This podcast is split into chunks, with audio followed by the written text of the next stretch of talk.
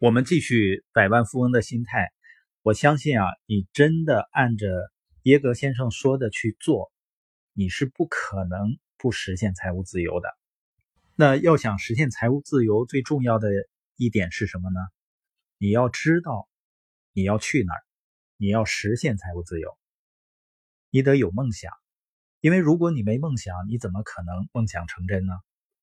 你不可能得到你从来不想的事儿。而且你要问清楚，我为什么要赚更多的钱？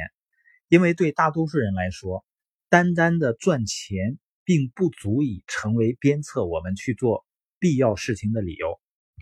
人有的时候很会欺骗自己的，你会感觉呢，好像比上不足，比下有余，或者呢，你觉得好像也够了，所以晃晃荡荡一年又一年的就过去了。只有当你有了明确的。梦想和目标的时候，你才真正有可能把自己启动起来。如果说够了的话，你比如说我们自己的状况，我们也有源源不断的企业资产所创造的被动收入，还有投资性收益，那觉得好像也够了。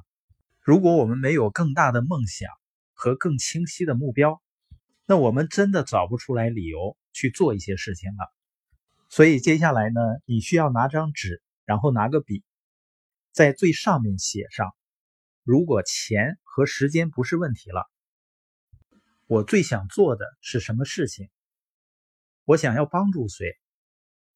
我会开什么样的车？我要住什么样的房子？我会去哪儿旅游？会给另一半、孩子提供什么？如果我财务自由了？我会花更多的时间做什么事情？也就是说，你又有钱又有时间了，你会在生命中做什么事情？把这些想法写下来太重要了。当我们把某些想法写在纸上的时候，你就会产生一种心理承诺。只要我们没有写下目标和梦想，我们就会给自己找借口。你会觉得呢，自己也不是那么想要那些东西。但是，当你一旦把梦想、目标写下来，我们就没有办法再欺骗自己了。把目标写下来，除了避免欺骗自己以外呢，它还让我们的专注点专注在目标上，对目标做出承诺。只有我们重视自己的目标了，我们才有可能把时间精力拿出来去达成目标。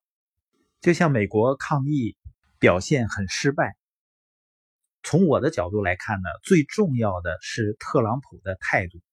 他从一开始到现在，哪怕已经死了那么多人了，他还没有把它当成最重要的事情来对待。作为一个国家的领导人，当他的态度含糊的时候，就会在他的民众中产生混淆。对于我们每一个人的人生目标也是这样。如果我们不能够用心和认真的对待我们的目标，他根本就无法实现的。当你把目标设定好，比如说三年或者五年，你要买或者换一个房子，你需要确定实现这个目标所需要的钱，然后你的生意达到什么规模，能够赚到这些钱，都写上具体的日期，然后每天去看它。很多人呢，他担心我设定了目标，我到时无法按时完成怎么办？我在发展生意的过程中呢？经常会在大会上，啊，甚至上千人的会议上，我会谈到我未来几年的目标。比如我喊的第一个大的目标，就是在零七年要完成高级经理，但到了零七年呢，我并没有达成，那又怎么样呢？实际上，对于别人来说，没有几个人那么在意你的目标是否达成，你就要像拍掉灰尘那样把它拍掉就是了。然后再设定一个时间，设定一个期限，我就要设定零八年要完成，零八年还是没有完成，但是在零九年我完成了。试想想，如果我没有一个零七年要完成高级经理的目标，也许到现在还没有完成呢。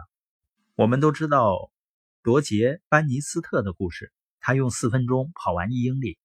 在他之前，人类历史几千年从来没有人在四分钟之内跑完一英里的。后来有个吉姆，他想在室内四分钟跑完一英里，但他个头很矮，所有人都觉得他不可能。他给自己设定一个目标，要成为第一个打破室内一英里记录的人。他约见他的教练，一起制定训练项目和时间，一起确定打破记录的时间和地点。他们确定，在一九六二年的二月十号，要在洛杉矶打破室内短跑的记录。后来发生的事情成了历史。他的时间是三分五十八点九秒。他的成功是怎么做到的呢？他订立了一个目标，他计算达到目标所需要的时间，决定要付出什么代价，定下一个要达至成功的计划，然后不停的实施这个计划。吉姆的故事告诉我们：你不仅需要有目标，你还需要愿意做出牺牲。也就是为了实现你的梦想，你还要把你愿意放弃的东西写下来。为了明天你能得到的某样东西，你在今天通常需要舍弃这样的东西。像我和我爱人呢，非常喜欢旅游，也喜欢看电影，但是我们在上高级经理之前是没有一次旅游的。那实现了目标以后呢，我们就可以。在边旅游的时候，还能够获得被动收入。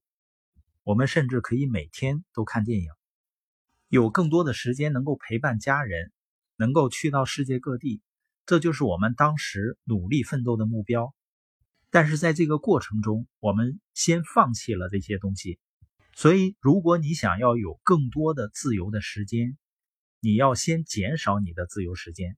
你要评估一下你的爱好啊，你的娱乐啊。你的习惯啊，确定你愿意做出哪些牺牲，为了将来实现财务自由，以及以后你能够跟家人共度时光，你现在需要减少看电视和一些消磨时间的享乐活动。所以今天再给大家留一个作业，你在纸上写上：当钱和时间不是问题了，你最想实现的十件事情，最想离开的十个现状。另外要写上你愿意牺牲掉哪些娱乐的时间，来达成目标。